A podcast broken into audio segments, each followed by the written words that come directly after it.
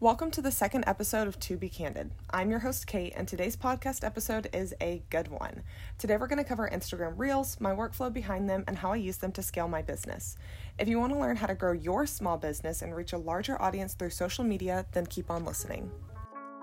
Hey, I'm Kate, and you're listening to my podcast, To Be Candid, where I will be sharing tips, tricks, stories, and more to help you grow your small business. Hello, hello. What is up, everybody? And welcome to or welcome back to my podcast, To Be Candid. Today, we're going to be talking about all things reels from how to come up with ideas to finding engaging audios to importing your videos to Instagram. I'm here to share all of my secrets, tips, and tricks to help you utilize this free social media tool to take your small business even further. If you missed last week's episode, I briefly talked about how I grew my business from 600 followers to over 30,000 in less than six months, and today I'm going to share how. We're going to cover three main topics. Number one, the logistics. Number two, actually making your reel. And number three, my personal workflow. So let's get started with the logistics. First things first, figuring out your ideal time to post. After investing in several educational courses, considering the perspectives of other creators, and simply testing out posting times on my own, I have found that the best time for me to post is 10:30 a.m. Now, how did I figure this out exactly, you may be wondering. So, first, go to your Instagram profile. Click on the three lines in the top right corner, select Insights. Now, select Total Followers, scroll all the way down to the bottom. Here you'll see your most active times. Tap on the histogram, aka the bar graph. A bunch of little numbers will probably pop up. Those numbers are telling you how many people are active at each of those times. So figure out which bar is the highest or has the largest number on it, because sometimes those bars can be pretty neck and neck. So by tapping on it, this really helps alleviate that stress. Um, and yeah, look at what time it says, and that is your most active time for your followers. So I personally have the most followers active around noon. So I like to post an hour and a half before my followers' most active time. And let me explain why. I personally think it's important to post before your highest interaction time. By doing this, you are able to interact with your followers, which leaves notifications on their devices for them to see next time they pick them up. You're able to share your reel to your story, and by sharing it before all of your followers get on, there's a higher chance that more of your followers will see it. More views equals higher outreach. Does that make sense so far?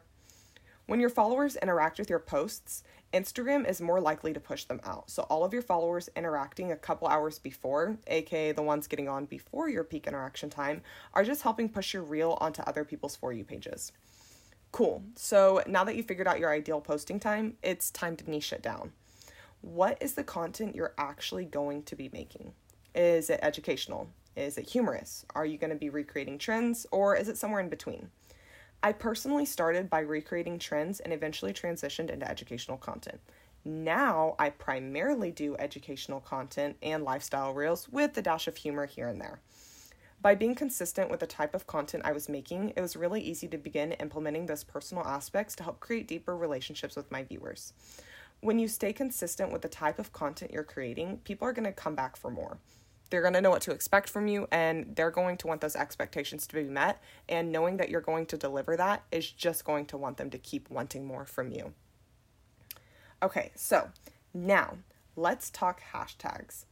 Hashtags are keywords or phrases that help you reach others who are interested in said keyword or phrase. For example if i use the hashtag kansas couples photographer Anyone who types that into the search engine on Instagram is going to see my post along with others who have used this hashtag.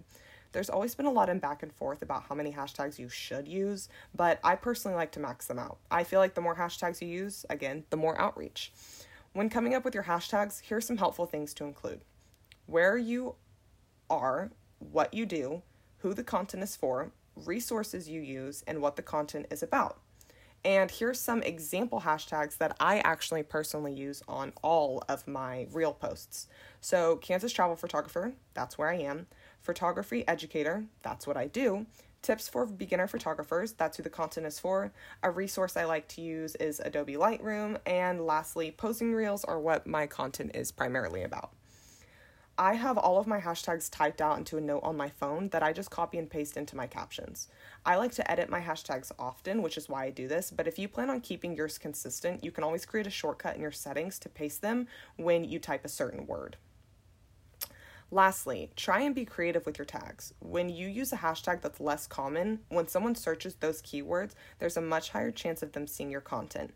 If someone were to post something using a hashtag that has 167,000 people who have already used it, yes, that hashtag may be popular, but it's unfortunately more than likely that what you posted is going to get lost in that mix.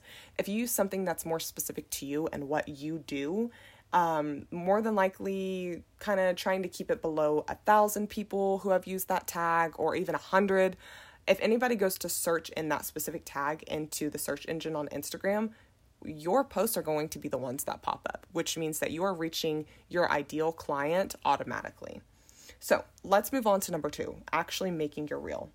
There's so many different ways to go about this, from just using Instagram to using external apps, but I'm just going to share the basics. There are five main aspects to creating your short form video content the audio, length, text, caption, and cover photo.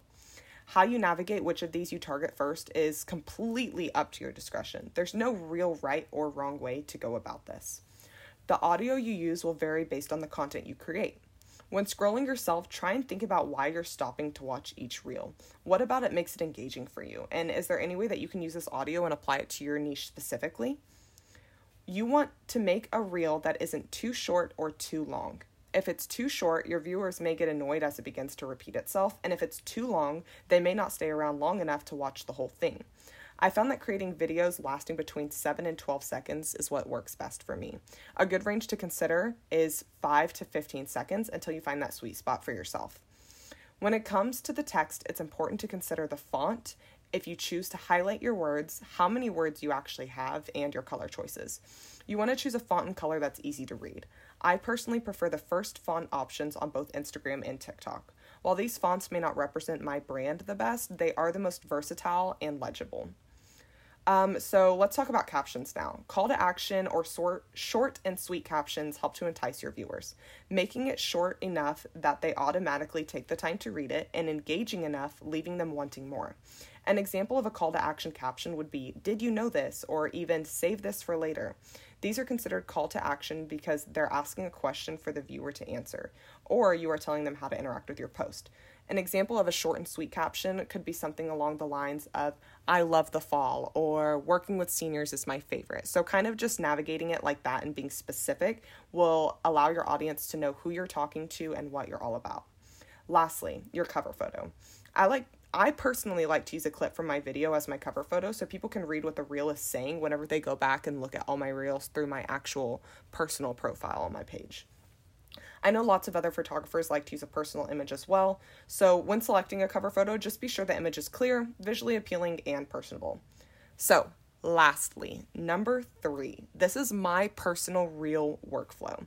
So, before I get started, or before I get into how I go about everything, I do just want to provide a little bit of a clarification. This is my personal workflow. I'm just going to run through my process. What works best for me may not work best for you. So, I am not going to go too in depth as some of my process may not even be relative to you. If you have any questions or anything, feel free to DM me on Instagram or even email me um, as well to ask anything or anything further in depth um, in regards to everything I'm about to say. Okay, so yeah, let's hop into it. First things first, I get on TikTok and as I scroll, I try to think about how each video I watch could be content related to what I do. If I come across a trend or audio that I like, I actually just send it to myself along with a message saying what I should use the audio for, and I'll do this periodically throughout the week. Every now and again, I'll do the same thing on Instagram, but I don't really engage in a lot of reels on Instagram personally, um, just because I like to have my feed really clear. But that's just a personal qualm. I like to watch a lot of reels on my personal Instagram, just not my work one. Um, so, yes, I'll send those to myself throughout the week, so I kind of have them all like piled up. I like to botch film my reels on the weekend when my husband is home or during the week when my daughters are napping. Um, so, how I prep for my reels is pretty much I just make sure my hair is done. Um, and I like to wear clothes that I feel comfortable in and truly like myself in. authenticity is a large part of what my brand is, and I think that it's important to showcase in all aspects of my work, including reels and other short form video content. So that's why I don't dress up too much for them. Um, plus, sometimes it's funnier looking like a hot mess. Um, and just being honest about how I look in my everyday life. Um, and I feel like it can sometimes make it feel more relatable to the people viewing it as well. I actually film 99% of my content on TikTok. Trending audios on TikTok don't usually start trending on Instagram until about a week later, which makes it super easy for me to save up all of those audios and film them all at once on TikTok. So as I go throughout the week and I'm ready to post for the week to follow, everything is now relevant on Instagram. So um, I like to use the same fonts each time and the same kind of angles when recording. This helps for my viewers to associate my videos with one another, psychologically scratching an itch in their brains simply by viewing the cohesiveness. So by having the same kind of font, every time they see my stuff, they're going to be like, oh, this is what this is about. Or, oh, okay, so this is what she's talking about. Or, I know what to expect from this video. And I just really feel like it helps it kind of create almost like a full circle, if that makes sense. Okay, so um, then I will just post them to TikTok. No specific time, no specific captions, no specific hashtags. I just post them. I think I'll eventually regulate the algorithm or try to at least on TikTok, but for now it's just a housing hub for my content. All right, so this is kind of the confusing part. So let me explain what I'm doing before I explain how I do it. Instagram does not push out content shared from other platforms. Let me say that one more time. Instagram does not push out content shared from other platforms, as it benefits said platforms opposed to their own. So I save all of my TikToks without the watermark before uploading them to Instagram. And here is how I do that. First, I click on the TikTok that I want to save. Then I will copy the link of said video. Then I'll go onto Safari, Safari, and I'll type in snaptik.app. Snap as in like Snapchat, tick as in TikTok, period, and then app as in like application. And this is the link that I use specifically. So here I'll paste the link and download it to my device. So I've used this site for over six months now and I've never had a virus on my phone, nor have I had a problem come from it. So I really feel as though it's trustworthy. So I'm not just giving you some random website that's going to completely screw over your phone. Um, and then um, from there, uh, once it's downloaded, it saves to the files on your phone. So now I go to the files and I save it from the files onto my photos. So now you have your video saved directly on your camera roll on your phone, if that makes sense. So now that I have the video without the watermark saved directly to my phone, when sharing the video on Instagram, I start a brand new reel, like starting from scratch. And I import the audio first. The only bad thing about SnapTik is that it unfortunately unaligns the audio just slightly. By importing the audio first, then the video, you're able to shave off the first second to fix the timing. And that's really unfortunate whenever it comes to like lip syncing videos or really trying to like have the image changed right on a beat drop or something like that. So by doing it like this, it pretty much just alleviates that problem while still being a free, quick, easy option, if that makes sense. Um, so now all I do is I type in a short caption, I paste those hashtags we talked about earlier, and then I just adjust my cover photo to something that's a little more appealing. I personally like to keep my cover photo um, something from my first clip of the video. So, like I said earlier, I do a lot of posing reels. So, I'll, let's say it's like five poses for couples and it's like me pointing at like the words that I typed. I kind of like to have that be my first clip that people see and that have that be as my cover photo. So if anybody goes back and they look through the reels I already have posted, then um, they already see what it's going to say, if that makes sense. Um, if you're just getting into reels or you're wanting to improve the process, improve your process, I highly suggest trying a 30 day reel challenge or having weekly themes. These are easy to find on Pinterest if you can't think of some.